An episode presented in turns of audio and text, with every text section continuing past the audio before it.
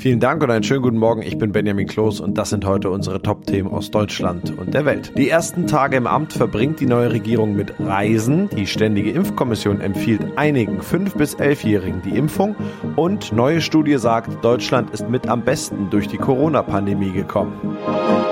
Der neue Kanzler Olaf Scholz reist heute zu seinen ersten Antrittsbesuchen nach Frankreich und nach Brüssel. In Paris wird er von Präsident Emmanuel Macron mit militärischen Ehren empfangen. In Brüssel will Scholz dann EU-Kommissionspräsidentin Ursula von der Leyen und EU-Ratspräsident Charles Michel treffen. Außenministerin Annalena Baerbock war bereits gestern in Paris und Brüssel und reist heute weiter nach Warschau. Was erwarten die internationalen Partner von Kanzler Scholz und wie kam Außenministerin Annalena Baerbock an? Dorothea Finkbeiner berichtet aus Paris und Sarah Geiserde aus Brüssel. Mit Merkel hat Macron ja ein herzliches Verhältnis. Ist das auch mit Kanzler Scholz zu erwarten? Also die beiden sind sich ja schon ein paar Mal begegnet, noch als Scholz Hamburger Bürgermeister war und zuletzt kurz vor der Wahl hier im Élysée-Palast. Und man ist ja eigentlich immer davon ausgegangen, dass Macron sich auch Scholz als Merkel-Nachfolger gewünscht hat. Er wird hier als vertrauenswürdig und zuverlässig geschätzt. Und was die Europapolitik angeht, da warten viele hier in Paris, dass man mit Scholz sogar öfter noch einer Meinung sein könnte als mit Angela Merkel. Also eigentlich beste Voraussetzungen für eine gute Zusammenarbeit.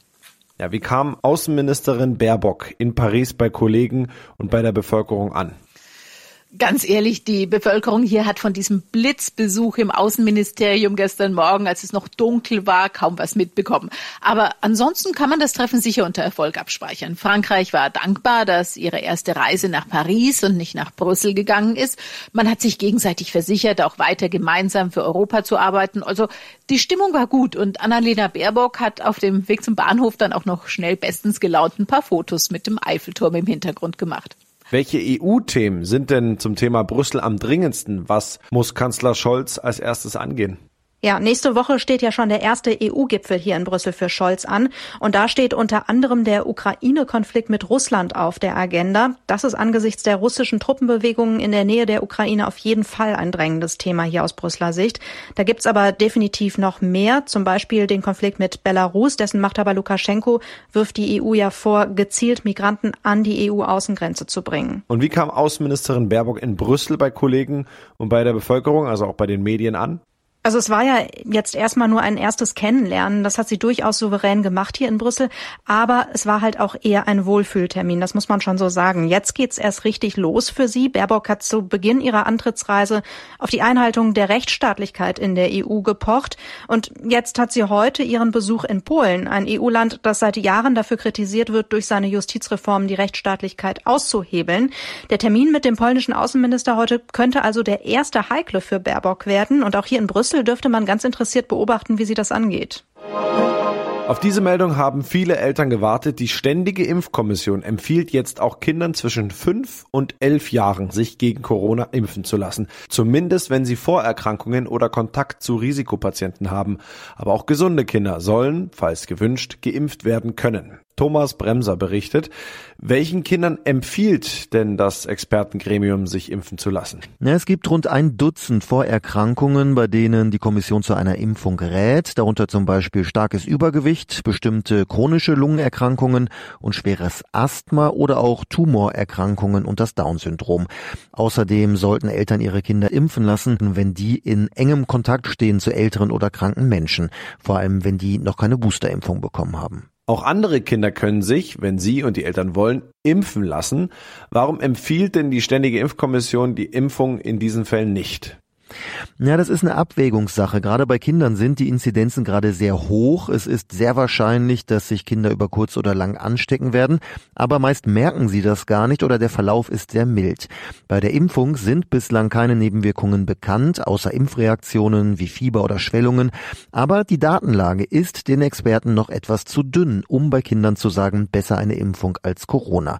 Darum hier keine ausdrückliche Empfehlung, aber Ärzte haben quasi grünes Licht bekommen zu impfen, wenn die Eltern Eltern das wollen. Wie sehen dann die Impfungen für Kinder konkret aus? Ja, BioNTech hat spezielle Dosen abgefüllt für Kinder. Die sind anders dosiert als die für Erwachsene und die sollen kommende Woche hier bei uns ausgeliefert werden.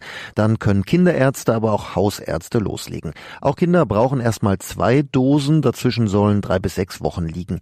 Vorerkrankte Kinder, die schon Corona hatten, sollten etwa sechs Monate nach der Infektion geimpft werden. Es gibt ja auch Kritik an der Ständigen Impfkommission, dass sie generell sehr vorsichtig reagiert. Was wird den Experten vorgeworfen? Ja, vor allem, dass sie sich halt sehr viel Zeit lassen, um ihre Empfehlungen auszusprechen. In Ländern wie den USA, Kanada oder Israel werden Kinder schon längst geimpft, auch wenn sie nicht vorerkrankt sind. Die äh, Ständige Impfkommission sagt aber, Sicherheit geht bei uns vor, darum prüfen wir ganz genau. Kritik gibt es vor allem am STIKO-Chef, der hat gesagt, er selbst würde ein gesundes Kind noch nicht. Selbst Gesundheitsminister Lauterbach fand das sehr unglücklich, denn dadurch äh, werden Eltern natürlich verunsichert. Wie sieht es denn eigentlich aus für Kinder unter fünf Jahren? Ja, für die gibt's noch keinen zugelassenen Impfstoff. Da laufen die ersten Studien. Ergebnisse könnten schon in ein paar Wochen vorliegen. Und in den USA erwartet man dann auch, dass die Impfungen im kommenden Jahr starten können. In der Corona-Pandemie haben sich Demokratie, Staat und Verwaltung, Wirtschaft und soziale Sicherung in Deutschland als robust erwiesen. Die Bundesrepublik schneidet bei der Krisenfestigkeit im internationalen Vergleich unter 29 Industrieländern mit gut ab zeigt eine Bertelsmann-Studie. Deutschland liege nach Schweden und Neuseeland mit in der Spitzengruppe. Ina Heidemann weiß mehr. Bewertet wurden die drei Säulen Widerstandsfähigkeit der Demokratie, Organisation des Krisenmanagements von Politik und Behörden sowie drittens die Robustheit von Wirtschaft und Sozialstaat in der Pandemie. Im Teilbereich Demokratierobustheit gab es Platz 6 zusammen mit Portugal, beim Krisenmanagement Rang 5 und bei der dritten Säule sieht die Studie Deutschland insgesamt auf dem zweiten Platz. Im Unterbereich Wirtschaftspolitik Politik sogar auf dem internationalen Spitzenrang. Trotzdem, auch hierzulande gibt es Defizite, wie etwa die Digitalisierung und die Vorbereitung auf Krisen. In unserem Tipp des Tages geht es heute wieder um den Weihnachtsbaum. Aber nachdem wir gestern erfahren haben, welcher Baum der beste für einen ist, geht es heute um die nicht weniger wichtige Frage, wie bekomme ich das Teil jetzt eigentlich am besten nach Hause transportiert? Denn da gibt es so einige Dinge zu beachten. Ronny Thorau berichtet. Gehen wir mal davon aus, dass nicht jeder einen Kleintransporter oder LKW zur Verfügung hat. Wie kriegt man den Weihnachtsbaum heil nach Hause?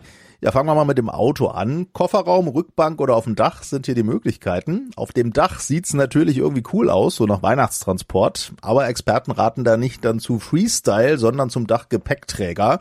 Und außerdem, auch wenn das den Vorzeigeeffekt schmälert, zu einer Decke drum gegen Kratzer. Und zu Spanngurten, nicht etwa Gummiexpander, mit den Gurten dann so festzurren, dass der Baum in alle Richtungen festsitzt. Und die Baumspitze, die sollte in Fahrtrichtung zeigen, um zu verhindern, dass der Fahrtwind den Baum auffaltet. Okay, und im Auto da kann es ja eng werden. Ja, und da schon mal der eigentlich ja logische Hinweis, der Baum darf nicht die Sicht behindern. Also wer als Fahrer gerade so zwischen dem Gehölz noch vorguckt oder beim Blick nach rechts keinen Seitenspiegel, sondern nur Nadeln sieht, der hat was falsch verpackt. Der Baum darf im Auto auch nicht zum Geschoss werden bei Vollbremsung oder Unfall. Also ein Bäumchen auf der Rückbank muss mit Spanngurten gesichert sein und wenn es geht mit dem Stammende gegen die Rückenlehne. Und wenn der Kofferraum nicht zugeht, weil der Baum hinten rausguckt? Ja, dann ist die entscheidende Zahl ein Meter. Wenn der Baum einen Meter übersteht, dann muss eine rote 30 mal 30 Zentimeter Fahne dran oder ein Schild oder Zylinder.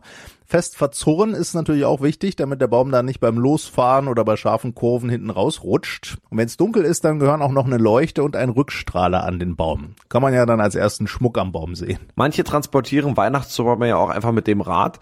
Was kann da so schiefgehen? Ja, zum Beispiel den Baum nicht quer aufs Rad, da säbelt man doch schnell mal was um. Ansonsten den Baum auf dem Rad gerade auch fest verzurren und am sichersten ist das Rad dann mit dem Baum zu schieben. Ja, und manche setzen ja auch auf die beliebten Lastenräder, auch beim Weihnachtsbaum. Wichtig da auch den Baum so festmachen, dass er zum Beispiel nicht ins Hinterrad kommen kann. Und wer sich ein Lastenrad leiht und dann zum ersten Mal damit fährt, der sollte erstmal ein paar Proberunden ohne Verkehr drehen, um sich an das Gefährt zu gewöhnen. Erst recht mit Weihnachtsbaum drauf. Und das noch, dass Deutschland in Sachen Digitalisierung nicht so gut dasteht, das ist weitgehend bekannt, aber es wird ja was gegen gemacht.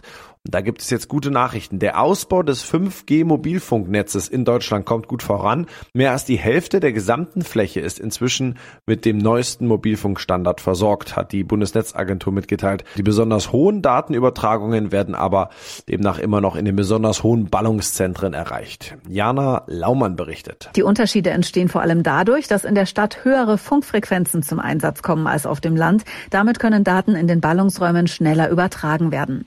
Die meisten nutzen zurzeit noch den Mobilfunkstandard 4G, auch bekannt unter dem Kürzel LTE. Die Vorgängertechnologie 3G ist aber inzwischen fast überall abgeschaltet. Auf 96 Prozent der Fläche in Deutschland gibt es aktuell mindestens ein Mobilfunknetz und die letzten Funklöcher verschwinden nur langsam.